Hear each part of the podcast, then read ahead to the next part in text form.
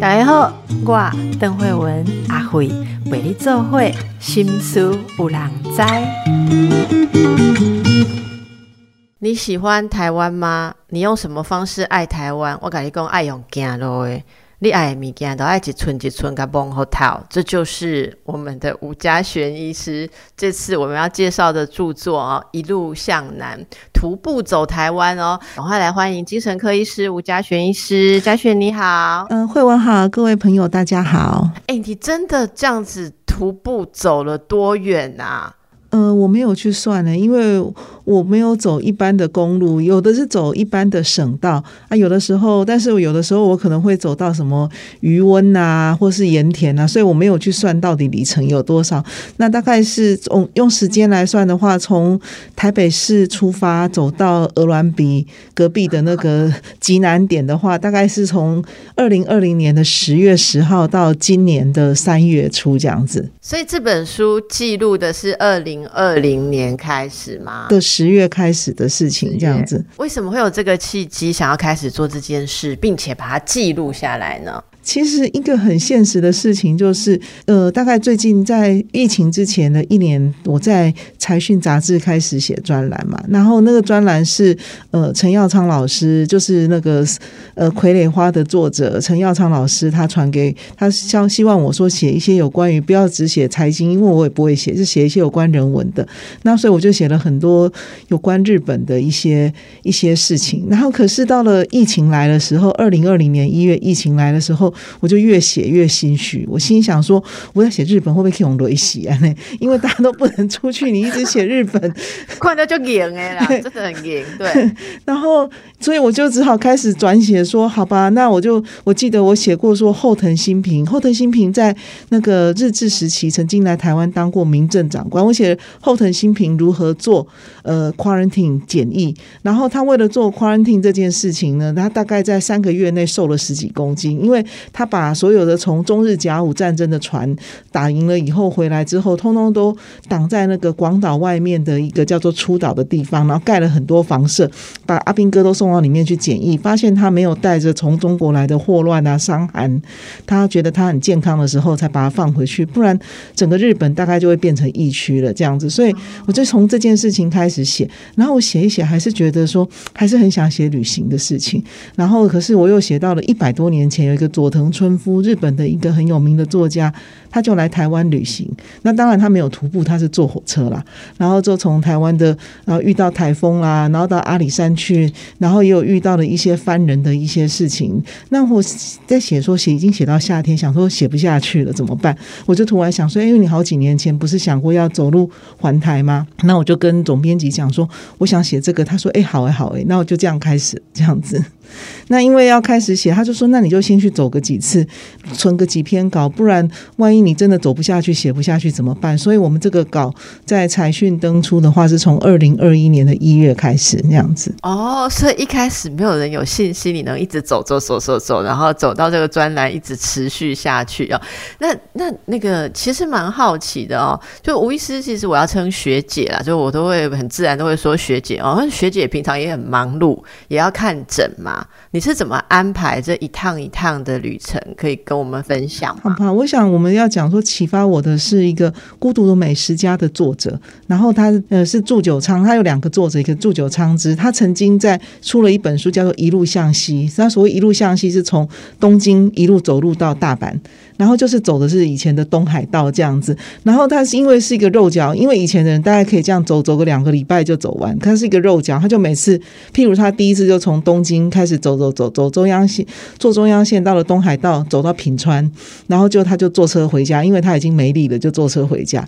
然后第二次他就坐车到平川，然后就开始一直往西边一直走走走，最后走到大阪。那我就心里想说，哎，那我台湾我们我大概看了一些网志，知道台湾如果你真的要靠走路，大概是走。三十几天可以走完，走一圈通就是绕一圈的话，然后看你的你的路程大概是怎么样的路程，你全部走省公路，还是说你走了省公路，你要选你要走台一线还是台三线？然后你再东边的话，你要选台九线、台十一线，那这会牵涉到你的路程都会长得不大一样。然后还有台湾岛上有四个极点，即东西南北。然后你如果要走那四个点的话，你还要绕路去，所以有各式各样的设计。那我就心里想说，好吧，那我就学那个祝九昌之这样走。那之前呢，我在五六年前我就看这本书的时候就想的时候，我想说用走的好慢的，那我来骑车。可是那天我记得那一天我很高兴要骑车出去的时候，就下雨，就回来就一隔就到了二零二零年才想到说，哎，五六年前曾经想过这件事，然后就出发了。那当然出发的时候是到十月，我七八月想为什么十月出发？因为七八月台湾实在太热了，我心想说一个。半白老妪哈，如果在路上发生丢刷啦、中暑啦，应该没有人会来救你的。所以我就想说，那就到十月走的话，应该是一个天气比较合宜的时候。所以我后来二零二零年走到二零二一年的五月一号，那我想说再来就很热，因为我最后一次二零二一年的这呃，就是疫情三级警戒前是走到了台南的七股，已经到台南的七股了。然后那那次还蛮惨烈的，因为跟我一起走的朋友，他后来发生了蜂窝性组织炎，请假在家里躺了三天这样子。那你是怎么分段的？就是呃，然后时间大概可以让大家，我觉得现在可能很多人觉得说啊，恭喜在现在还不敢出国，要不来给他买，现在也又十月了哈，又又又凉了嘛，可以跟大家讲一下那个具体的计划，例如哪里走到哪里，然后。要要要回来，然后下一次再从那里接下去。对，就是刚刚讲的是走到哪里就回来。那第一次我就从我就想说呢，从我家门口出发也是可以，很多网志是这样。但是我就想说，我总要有个仪式感，我就到行政院隔壁去。我不是要去抗议，但那边有一个叫公路原点的牌子，那个牌子，那个牌子呢，就是就是台一线、台三线、台五线、台九线都在那边出发。那我就说我也从这边出发好了。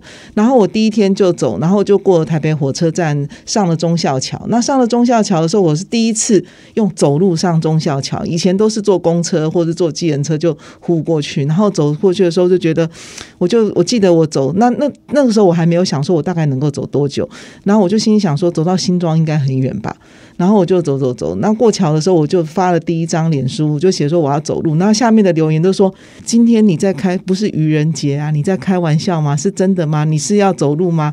是走路是真的吗？就很多很多网友就我的连友就这样子回应，我就说是啊，要走路。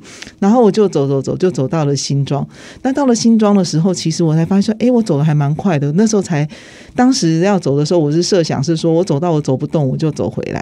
然后我走到新庄还两点，我觉得还可以走，我就继续走走走。最后那次是走到就过了新庄是回龙嘛，那就开始要走一些呃台一线的山路，然后。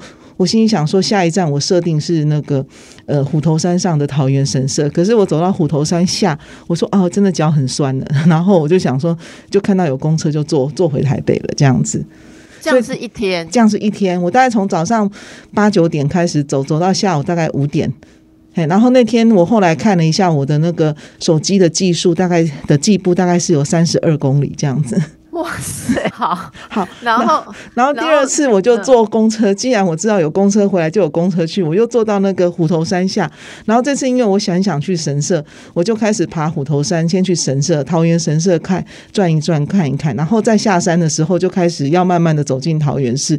然后这时候我贴了一个桃园神社的时候，就我我想你也认识，我们都认识的一个在桃园工作的汪医师，他跟我是。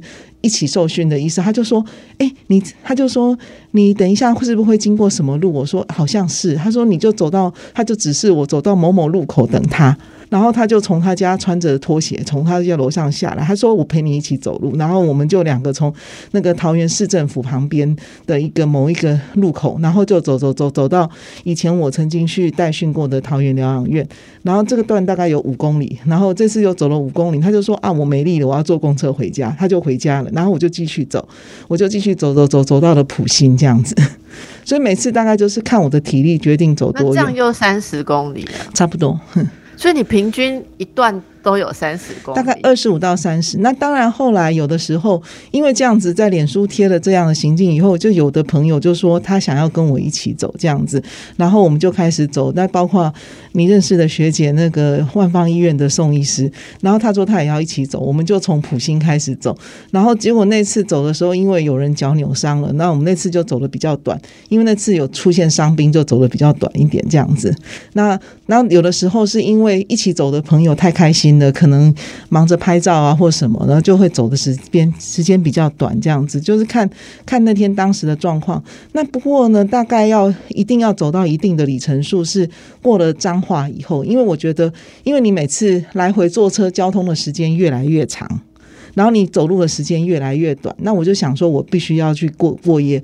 那当然，在很多网志里面，也有人说很潇洒的人就说，反正到时候看到什么就住哪里。那我想说，也有人说住派出所门口带一个睡袋也可以啊。那我想说，我应该没有那么像游民的性格，所以我就会找了一个大概我可以走得到的民宿。然后，所以那个就有固定的、固定的那个里程，就是说我今天有目标，就对，就是我就要走到那个民宿，然后或者是要走到那个某一间庙的。香客大楼，我们发现，在其实，在台湾西南部庙最多，然后庙里很多庙都有香客大楼，那你就要找，因为有的地方实在是呃鸡不生蛋，鸟不拉屎，你会觉得公车非常，那时候你要回程的时候，你也要去计算，因为你如果走到累了，可能就没有公车，那个公车一天，呃，在海边，在西部海边或东部的海边，一天公车可能早晚只有来回带三班或四班，然后所以你就要大概要去查一些这些资料，大概知道你想走的地方。那至于走的点，当然你如果走像台一线、台三线是很固定，可是刚刚走压马路实在是很无聊了。然后我就会想说，经过那个附近，我就会出发前先 Google 地图看一下，诶，这个地方呃，我觉得很有趣。我以前或者我很想念，可能比如说像走到云林的时候，我就很想念我小时候住的湖尾，然后或者是想说，诶，小时候我去过西罗大桥，我想说西罗大桥是一个很了不起的地方，我要用走的，所以那个路线就会开始飘来飘去，然后就会想说，诶，小时候去过了，呃，北港的。北港的朝天宫啊，或者是去过鹿港的龙山寺啊，这些地方，我就开始把我走的地方跟我想去的地方用 Google，我们用 Google 可以事先作业，大概就可以画个把它连起来，然后连起来一天的路程大概就是在二十几公里这样子的一个合理的范围内，大概实际的出发前的操作是这样子。哇，这个走起来真的是很不简单哦！你说与走过的路。产生接地气的情感，所以就像刚刚讲的，不是只有走在干道或是省道上，所以要要试着去走，呃，就是可能你自己找出来的一些路。那这个过程当中有没有遇过哦？呃，这个。比较比较惊险的，还是预料外的困难过？呃，其实比较惊险的，刚刚讲的是说，第一个是走的人，我到目前为止我都很小心，所以穿着一双很好走的鞋子，然后我大概没有受伤过。可是。一起走的朋友，因为每次来走的朋友，可能有的走的朋友他会有受伤的状况，那我要去处理受伤的情形，或者是提早撤退呀，提早回来。因为我想，我总不希望跟我走的朋友他必须躺在他，结果他生病了，他不能够再继续上班。因为我们都是通常都是利用周六周日在走这样子，所以我想说，我还是安全至上。那比较惊险的部分呢？我想第一个是我要拒绝在呃在乡下吼，你常常在路上走路的时候，就会有那个阿上骑着我都。不不过去讲啊！你要去对啊，然后我跟你载好无，然后就说无我咧行路吼，啊免多谢你。他说就就拽了，那要行路行路要安怎啦吼？然后我我比较直的说，啊你是他个叛逆哦，就这样就出来了。你讲我有专门一套开，然后他就会这样子，我要拒绝他们，因为我发后来发现，我后来更坚定，我一定要走，不要尽量不走省道的原因，是因为我发现你走在省道上，这些骑车过去的阿上都。非常关心你，都因为他看你是一个外地人的一个装扮，他就停下来。那我就一直要不断的大概解释了好几位，不断的跟他们解释说不要载我，不要载我，不要载我。所以我后来就越来越喜欢走乡道啊，或者走一些产业道路。那因为反正现在的 Google。Google Map 都还蛮发达的，就算走乡道、走产业道路，只要你方向感对，大概都不会迷路这样子啊。所以刚刚就也讲到了，一路这样走，感受到的人情味哦，感受到的人情味。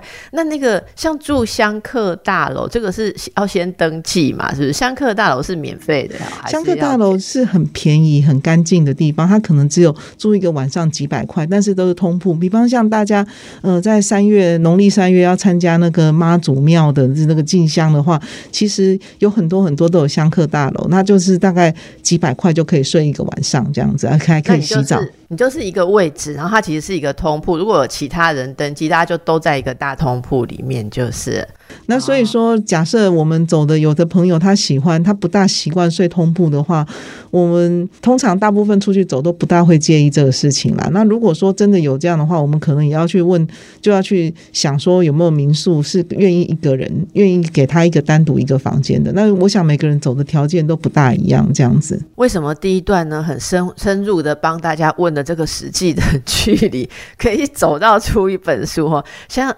我大概怎样门槛的对，好，第一是一天差不多二三十公里，不然你不要随便跟。第二是鞋子要穿对，这是我现在听到。今天没有鞋子品牌植入，真的是太可惜了。应该不知道学姐穿坏几双鞋，应该要列起来拍一张照哦，然后大家 看一下品牌，她是穿什么品牌的鞋受伤的，这个我们也要私下去访谈一下。我们今天访问的是精神科吴家璇医师，一路向南徒步走了台湾哦，这个过程当中。你也到了很多的算历史景点、历史人文景点，也许不是观光景点，可是把它写出来哦，呃，就是让我们觉得，哎，原来这些地方，其实这种书我们通常最喜欢那个什么什么日本散册、散册，有没有？它就会有很多书会走什么没有人走过的小路，然后它会用手绘，这边用什么点，那边用什么点，然后有什么历史故事。那台湾好像。比较比较少有人全台这样子整个写哦，那么我们就来请吴医师跟我们分享一下你印象最深刻的走到的一些有意思的地方，还有这个历史的内涵。对我刚刚讲到的是第一个是走到那个西罗大桥嘛，然后走到西罗大桥之前，因为我小时候经过西罗大桥很多次，我就住在西罗大桥的隔壁，西罗的隔壁湖尾，所以我就心里想说那是一个很了不起的地方要走。结果走的时候。我在之前看了一本书，就是西罗出生的作家季季，他就写到西罗大桥五十周年。然后我看了他的书，才知道说，哦，我们大家的印象，我相信在座各位印象，西罗大桥都是红色的。然后，但是他就写说，书里面基罗大桥年轻的时候，就是他小时候被他的家人带去看的时候是绿色的。他说西罗大桥是绿色的，然后我就觉得很惊讶。他就说不止绿色，他的印象中还有灰色的。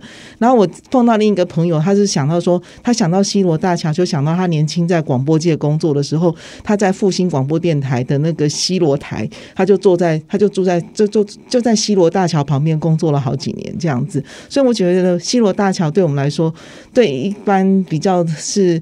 呃，应该是对年轻人比较没有感觉，对中高年人家感觉说好像那个是什么远东第一大桥啦，然后或是怎么样。那我记得小时候我妈妈也跟我讲过，他们也做那个。呃，铁铁路五分车经过西罗大桥，所以以前西罗大桥不是只有公路，还有铁路，就是糖厂的铁道。然后他们会坐糖厂的铁道到哪里去？可能到哪里去旅行？那当然这个地方是一个。另外一个就是想到说，在鹿港的时候呢，那我在走到鹿港的时候，我就突然想到说，有一个。第一个是我在之前看到，我刚刚提到有一个日本人佐藤春夫，在一百年前来台湾，他从台中要去鹿港的时候，他要去找找的人是那个洪气生，洪气生是现在的国文教科书里面的古文的作者，那他的儿子比较有名，叫做洪延秋。我想我们小时候都读过《国语日报》，是《国语日报》社的社长。可是他要去找他的时候，他是坐他也是坐铁路去的，所以有的时候我会想象到。一百年前、两百年前、三百年前，这个地方有发生什么事情？这样子，比方说，我走到了那个清水的时候，然后清水的时候，我想到的是三百多年前的有一个人来采硫磺，叫玉永河。那玉永河走到清水，那个时候不叫清水，叫牛骂社。牛就是那个动物的那个牛嘛，然后骂就是相骂的骂，那当然是原住民的。声音叫牛骂社，可是他是用走路的，他是从他是坐船从福建坐船到了台现在的台南安平，然后他就开始坐牛车上去，坐牛车走路到了牛骂社的时候，过大甲溪，然后那那时候过大甲溪正好遇到洪水爆发，他在牛骂社在呃大甲溪之南等了半个月，等到那个水比较浅，他才有办法涉溪过去。可是我走过去那个大甲溪的时候，现代人只要走二十分钟就过去，用走路的哦，那你开。这可能就三分钟就过去了，所以那个相对的时空感，我觉得是一个很有意思的地方。这样子，嗯，这个说到呃。呃，这个路上还有这种时空交叠，所以你走的时候，好像很多个平行的时空可以在意识当中穿梭哈。那你说在环岛的时候，还有遇过那个非常温暖的那个？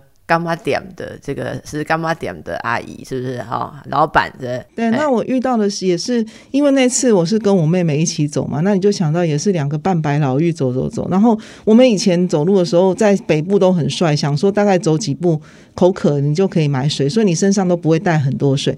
可是你当你离开了省道，那当你到了乡下的时候，那个 Seven Eleven 不就在你家隔壁哦？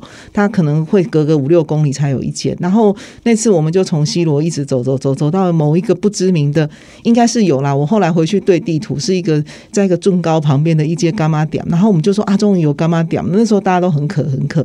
然后干妈店我们走进去的时候，然后然后他就看我们两个这样子，他就说啊，小姐，你哪家被冲散？我说我那家喽。他说哦，在徒步环岛，我儿子也走过。我儿子在徒步环岛的时候，受过很多人的帮忙，所以店里面的饮料，你们一人拿一瓶，通通不用钱。然后我们就说，阿姨，我们只要拿一瓶水就。就好了，然后他就很他就很坚持给我们一人两瓶水吼，然后我就突然就想到，我之前在开始在台湾走路的时候，曾经在日本的四国也走路，那是日本四国走路算是一个朝圣之旅，那当然不是有很多种玩法了，那我不是很很正统的朝圣之人，然后他们在路上有一个叫做供养，就是说可能你路边经过，他们会穿特定的白色的衣服，拿着金刚杖，你走路的时候，人家可能会拿给你一颗橘子。然后会送给你一个什么东西？那这个都是不用钱的。就是说，他们对于这些来朝圣的人居民表示对他们的一个敬意。那我突然想到说，这个阿姨也很像那个四国片路上在供养这些来朝圣的人的一个心情。那当然，这个阿姨很好。还有一次，我是走到曾文溪的溪口，那那个时候快要下雨了，然后就有一个阿伯骑着像那个金旺那种打挡的欧都拜，步步步就过去，然后他就说：“哎。”阿里贝基对，然后我就说我要走到前面的民宿。他说没落哦啊，你跟警掐，他是用命令句，你跟警掐。然后，然后他就拿出口罩，把他的他就戴上口罩，然后我就坐上去。然后他就说，他就他就开始骑车，就说不让阿里加罗来，但 你会淋湿。然后就骑骑骑骑到那个。村子民宿的地方，我预定民宿的地方，然后把我放下去。我想说，哎，那我就一面骑在路上，就跟他聊说：“阿北阿里基，你去曾文溪口干什么？”他说：“他就我看他拿着一只耙子，他说要去北拉。”然后我说：“啊，北拉。”他说：“对啊。”他说：“因为我孙子爱吃拉，所以我去北拉，然后提了一袋拉要回去给他孙子，给他老婆煮给他孙子，呃，当晚餐吃这样子。”好可爱哦！好，所以他他把你。捞捞上把你绑上车，好，把你绑上车。他说快下雨了，他说快下雨。接公公，哈，不要跨天色哦。然后来嘞，好，这这这这是很温暖。所以在这个城市以外，我们听到你讲的这些故事，就觉得说。其实台湾很多地方就就还是非常有我们想象的台湾人的温暖，可是，在都市里面那种方式，呃，就就会比较少一点呐。因为都市里面任何人说小姐快要下雨了，赶快上车，你一定大叫呼救了哈。我觉得这真的好温暖，可以在一个地方被人推上车，不用怀疑自己被绑架哈，真的是还蛮棒的。你刚才说到这个供养的传统，我觉得蛮有感的哦。嗯，我想请教的是吴医生，你觉得这个人？或者我们会去支持这种像行脚僧，我们现在就是讲讲，虽然说你不是僧人哦，可是很多人都会看到像这样子，呃呃，走路啊，或者僧人他们就是这样子行脚，这种供养，其实里面有一种很深刻的呃。文化的一种共感啊，对你来说哦，你可以，你可以再多说说你为什么会想到这个供养？因为因为我以前听过说，其实我们去供养僧人或者在走路，像是这样在在环岛的，我们都会想要去支持他，因为他们其实是帮。所有没有办法这样去实现的人，维持住这一个灵魂的动能。好，我听过这样一个说法，觉得很美。我不知道你感觉这个这个供养，就是居民看到你这样走路哈，虽然你没有穿袈裟或什么，可是还是会想喂你东西吃来帮你，你觉得这是什么样人类的一种精神？其实我觉得我我很难去做分析啊，因为我走路的时候尽量都头脑放空，然后我就心里想，其实我在想的是，哎，等一下要吃什么啦？因为等一下会经过什么店，然后那时候我就竟然那个阿阿姨就这样说，叫我尽量拿的时候，我就想说，哎，其实他他的想法很朴素，他就说我儿子受过人家帮忙，所以我也要帮忙跟我儿子做一样事情的人。那个那个阿姨的给我的感觉是这个样子，然后她，但是我就直接想到供养。那我记得我在四国走路的时候，傻傻的，真的有在稻田里，有人当然有在稻田里，有人就拿了，就看到我们的，就拿了一个他的吃的那个饭团啊，或什么给我们。那我觉得开始觉得很不好意思，但是我后来去看了一些书，说这个是他们行之千年的传统，因为有四国片路从空海大师到现在已经有超过一千年以上的历史。我想说，那我既然虽然我不是日本人，那我来到这边我就入境随俗，所以他给我饭团我就拿饭团，然后他给我水果橘子我就拿橘子，我就觉得这个这个事情好像是人跟人之间。不晓得是是怎么样的一个传递的一个，我总觉得传递了一种不能够言说很美的一种事情，这样子是是，我真的觉得它很美。那这个说起来，这个。那个嘉泉医师真的很实在啊！我说 我走的时候是在想，等一下要吃什么。我我我相信，真的每天要一直走路的时候，真的会在想这个问题。那你沿途你是怎么安排？你是都去吃？呃呃，就是走到哪里碰到哪里，谁招呼你就进去吃，还是你有安排顺便去绕一下这个当地名店啊？哈，呃，什么就是这个很多人会讲哦，每个地方有什么特别的牛肉馆啊，还有哪边有什么网络上面呃平等。的你是会这样安排吗？其实我不是一个很重吃。如果我一个人走的话，我大概就是有有的什么就有什么就吃什么这样子。那我觉得有的时候你特别把那个名店，假设你把吃的名店也画进你的图形的话，那个图形会变得太那个路程会变得太复杂。可是如果正好是，比如说我记得我去吃了一个牛肉馆，叫做湖东牛肉馆，那是最近有上必比登的，然后然后就是因为我那时候是我坐车，然后我就是徒步到那天终点到那。那个台铁大湖站，然后下一次我当然也要去台铁大湖站。你就从你就坐的高铁到了台南站的时候，然后再换那个沙轮线，就然后在沙轮线，它有的会在纵贯线跑一段，就在大湖站下。那因为他在他他就在大湖站，我那天结束的时候，他我就看到他的对面，我就想说我去这家看起来人很多，我就上网去查才知道是个很有名的牛肉馆，我就跟他订了，说四个礼拜后我回来会来这边。然后就那次有四个人一起去，然后结果有一个。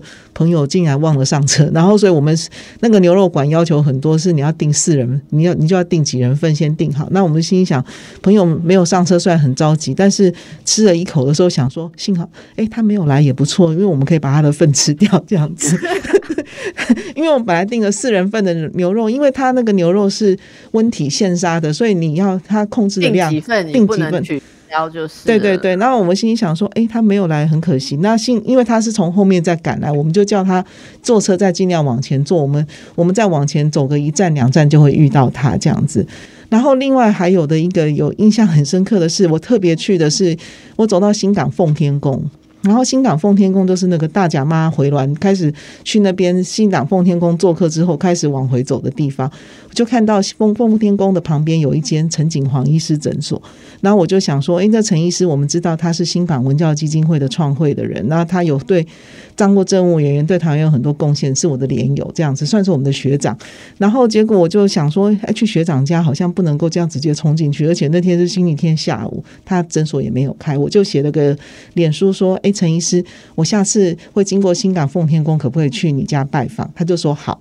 然后结果我到了他家的时候，就是诊所的门口。他看完一个阿贝，阿贝出去以后，我就跟他寒暄，他就说等一下，等一下。他说内人想看看你。我心想说。你的内人是谁？为什么要来看我呢？结果就里面就走出来一位女士，我看了吓一跳，因为那是我的大学药理学老师。我说：“哈，老师，你为什么会在这里？”因为我从来不知道陈医师跟我的大学老师陈清洲教授他们竟然是夫妻的关系这样子，然后就很高兴，等于是我看到我大学的老师，然后就赶快在那个奉天宫跟老师还有跟陈医师一起照相，然后。出了那个陈医师的诊所之后呢，就发现有一个学妹，她在脸书上面说：“学姐，你还在新港吗？”然后我就说：“哎，你不是在英国念博士吗？”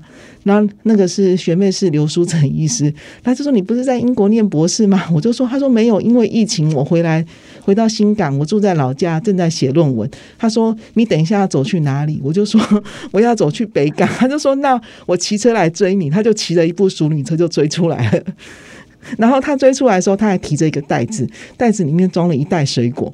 然后水果，他就说：“这是我妈妈坚持要我提给你的。”他说：“他说你走在路上会口渴哦，你可以吃这个水果这样子。”，所以这这一趟旅行真的是一开始没有想到会聚集这么多的人哦。然后呃，好像刚才提到的很多原本有认识或是有朋友，然后有一些透过朋友再遇到以前的人，据说也有素未谋面的连友一起加入了。然后你还这边有说到说，像什么胡丽玲，这是走路变成的朋友吗？那因为胡小姐她，胡小姐她是住在西湖的一个一个女士嘛，哈，那我本来也不知道她的年纪大概是多少，然后她就跟我说，她说她很想走，可是又怕自己走不动，她想一想就说，那我就坐车到鹿港去等你，因为我那次的结。那个终点是鹿港，所以下次起点是鹿港嘛。她说我到鹿港，我们约在龙山寺门口见面。然后她就说她在龙山寺的哪个树下会等我这样子。然后结果她本来是你的读者，所以有 follow 你的脸书，才知道你现在本尊走走到这里了嘛？对，那是我们私讯讨论之后，他就说要走到这边，他就说他知道我快到他家附近了，他就问我说你会不会经过西湖？我就说会，因为我想走的路是从鹿港走到田尾，会经过中间就会经过西湖。然后他就说：“但是我没有办法跟你走一整天，我觉得我的体力不够这样子。那就说我就从鹿港走到西湖，走回我家，我坐车去鹿港等你，然后我们走在十公里到我家，这个我 OK。然后结果他来的时候，我再跟他稍微聊一下，大家知道说他是家里面的，他是家里面的老幺，他单身，跟爸爸妈妈就照顾爸爸妈妈住在一起。然后我就问他说。”你爸爸妈妈没有警告你说不要跟陌生人见面吗？然后他都说有啊有啊，当然有啊。他说嘿。网络上也告修啦，那天还有一次是老师，是邱景荣老师，是台大外文系的老师，跟我嘿告修疑心弄 gay 吼，你爱看设计，然后他就说没有啦，黑龙狼龙喝狼啦，他就这样跟他妈妈解释，他爸爸妈妈还是很不放心，就说不叫你这这开家底不要对个对，关系当这喝狼啊拍狼啊，对，行不像一路拐小鸡这样子，然后吹着笛子，大家就都都跟你们从村子里走出来了哈，好，所以这。个过程，大家可以在一路上，然后在树里面可以看到很多呃人的温暖，还有台湾的一些哎你知道以及不知道的种种的元素哦。我们继续来请教吴家璇医师哦。这次从北到南，听说你收集了很多台湾之最哦，这有包括哪一些啊？哈，地理上的吗？还是人文上的呢？呃，其实地理上的大概就是很多网友都会去的台湾的极西点跟台湾的极南点。那台湾的极南点大家都知道是鹅銮鼻，可是我不知道为什么在日本时代是鹅銮鼻，现在是变成鹅銮鼻旁边的有一个有一个坐标了，有一个地标，那可能是地理上有一些变化吧。那它其实离鹅銮鼻还是蛮近的。那极西点的话就是国圣灯塔，那其实国圣灯塔应该。它是我们知道，其实我们走地形变化最大的地方，其实应该是台南跟嘉义的海边，因为那个在曾文溪还没有改道之前呢，它其实那个地方是内海，大家应该有听过台江内海。然后什么岛风内海有些地方，所以以前你在台南的什么麻豆啦、西港啦那些雪甲，那个都是在海边，都在内海的海边。现在都是在陆地上了，所以那个走的那个地方，我也是想象很多。那国盛灯塔其实会让我想到，它又叫做盖在一个像什么昆生，这是一个沙洲，本来是沙洲上，它现在已经完全合起来。那但是留下的名字是曾经有一个港叫国盛港，或叫国赛港，那个大概是清朝的时候，你府城要运货出去，你要经过现在的。市场隧道那条运河。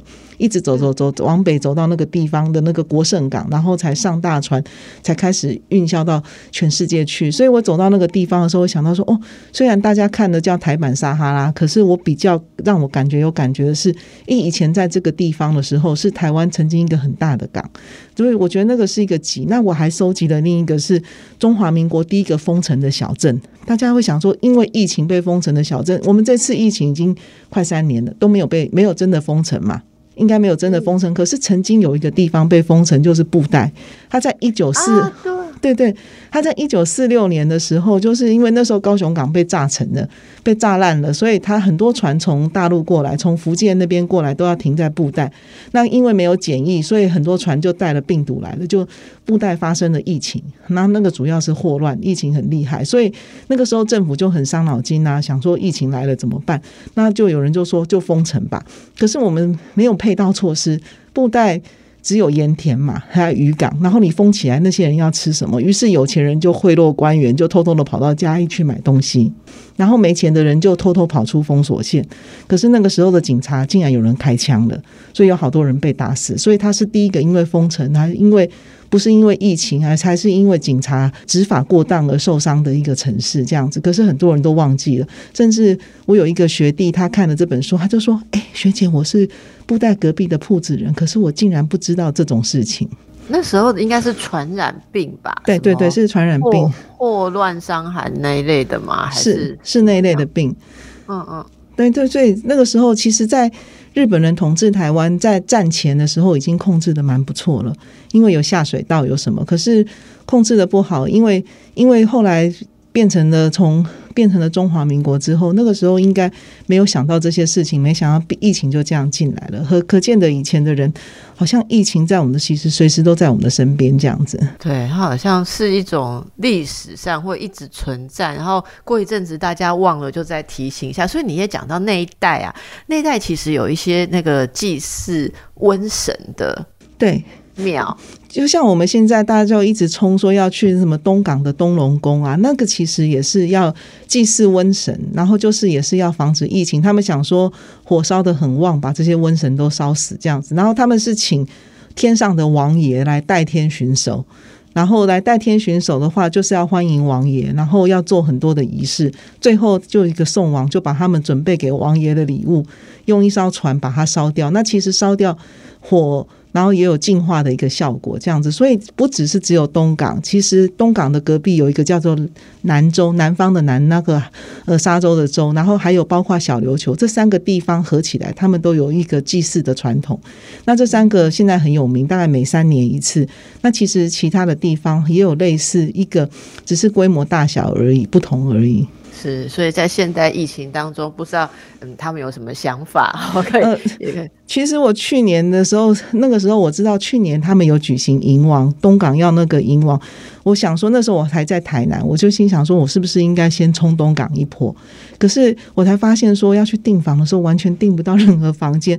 那我查到的都是说你住在高雄，然后他们用小巴把你载到东港去参加银王以后，因为银王烧王船是在半夜烧的，烧完之后大概你在那边等他烧了差不多，大概半夜两三点再把你载回来高雄睡觉。可是我觉得。这样子一个太观光、太商业的一个行为，我觉得不是我很喜欢的。我后来就没有参加。我想，我还是照我的既定的步伐，一步一步走下去。所以等到我走到东港的时候，已经是隔年了。那你去的时候，你发现那个东港的那个好几个庙，不只是呃东龙宫哦，东龙宫他们都有一个叫做。呃，造船厂，你会想说哈，什么是造船厂？造船是就是他们有一个庙的旁边会有一个很大的一个像仓库一样的地方，在储存他们王船的地方。那那个王船这艘烧完了以后，就要开始花三年的时间，慢慢的再建造一艘新的王船这样子。嗯，所以这个是应该是一个行之有年，而且很多人的在参与的啊。那那这个刚才您提到很多在日本四国哈。那这这个在日本走跟在台湾走，就是。在您的脑海里面有很多交织的这样子的气息，哦，就是这种情调。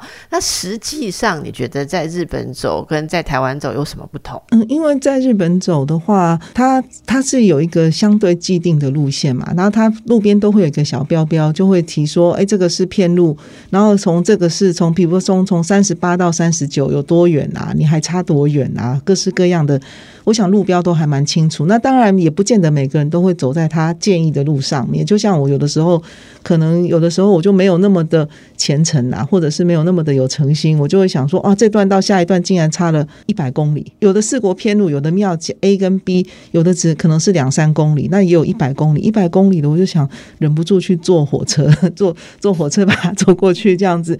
可是台湾的，我觉得我台湾的路就是自己想走的嘛，刚刚前面讲的，所以你如如果每个人想走的，他对他心里重要的地方。那可能是一个某个景点，我记得我还特别去走了一个我小时候常常去的一个一间叫做明金百货行，那个是我小时候去的地方。那因为我外婆每次带我去买菜的时候，因为我走得很慢，她就把我先放在百货行，就在那个市场隔壁的百货行，那个是她朋友开的店，里面就有那个资生堂小姐会帮我擦指甲油啦、擦口红啦，然后我们在那边等我外婆回来，所以我就特别经过那间店去看一下，哎，她还在，我就觉得很开心这样子。所以还在啊？对，她还。在，然后因为我去的时间还蛮早的，所以店还没开。不过我想里面的资生堂小姐应该已经好几代了吧？不是我，我当年帮我擦指甲油那些小姐、那些姐姐们，现在应该都变阿妈了。啊，不过你还在，真的会，我相信走到那里时候有一种激动，对，很激动。然后隔壁我买红豆面包的那个面包店也还在。就像我在那个双联呐，看到一些以前我阿妈去买的那个老店，如果还在的，经过的时候，就是一定要去吃一下，这样子会有会有那种感觉哦。在日本就没有这种感觉了。你说，因为因因为日本你你没有待在那边过，可是我觉得你以后去你也会有，因为你已经去日本很多很多次了，你很快那个学姐你就可以去说啊，这个我十二十年前来，或者说我每年来都会去朝圣一次，会有那种店。嘛，我们每次去都会都会去吃，然后有某个口味没有卖的时候，还会很失落，好像一直追问人家说没有那个口味了吗？好，这些人都有一种怀旧的心情啦。好，那么最后我们呃非常期待这次呃写的其实是西边嘛，哈，这次走的是西边，据说接下来会有东部。东海岸就是下一本啊的计划，呃，已经走了多少了？呃，目前我已经转过之后，再开始往北边走嘛，吼，就是过了鹅銮鼻开始往北转。那目前已经走到太马里，那预计本来要预计要出发是要坐火车来回，结果突然发现现在台铁断掉了。因为台铁，因为我们知道现在台花莲到台东当中，因为地震之后受到了很多影响，但是没有影响到我走路的决心，还有我们朋友几个朋友的决心，我们已经都换好飞机票，决定在台东降落，然后还是会回到准时回到太马里开始走路，这样子往北走。好哦，那我们就期待，其实呃，侧面偷偷的知道，其实东部下面这个。东南这一段已经有很多故事，好，可是我们现在就先不透露给大家。哎，那大家哎可以从一路向南。那接下来我不知道这本书要叫做什么了，可是疫情看起来也还没有结束，哦，是不是？大家一起来走出一种我们自己的精神，还是你可以规划你自己的路？啊，那这个显然吴医师是这个走路有他自己的情调跟规划，呃，写出来跟大家分享。可是大家不要。嗯，每天去捕获哈，每天去路上捕获它要一起走，要先登记哈，要先征求有没有同意这样。但是也许呃很，也许很多人都可以开始不一样的行程。那台湾很多地方也许会被很多走的路会被标得更好哦。嗯，我们期待这样子的时候发生，期待这样。那我们就期待您的下一本好东部完成。东部完成，我也期待我们你可以一起来跟我们走路，因为现在在一路。我开头就问你一天几公里了啦？好，一天二十公里。嗯，我一个月大概只有办法走一次，因为我会退退三天，所以我我我我真的蛮心动的，但是可能要先练就上来哈。各位自己先练一下，好，自己先练。以前以前据说我们宝岛大家听友还会组旅行团，我觉得你这个 idea 很好，我会跟总经理提一下哈，大概。听众朋友有兴趣，然后咱来收听，因为我等下咱宝岛也在揪团哦。好的，那今天很开心，请到吴家璇医师，大家也看看书里面有很多很精彩的分享哦。祝福吴医师，祝福大家，嗯，谢谢大家。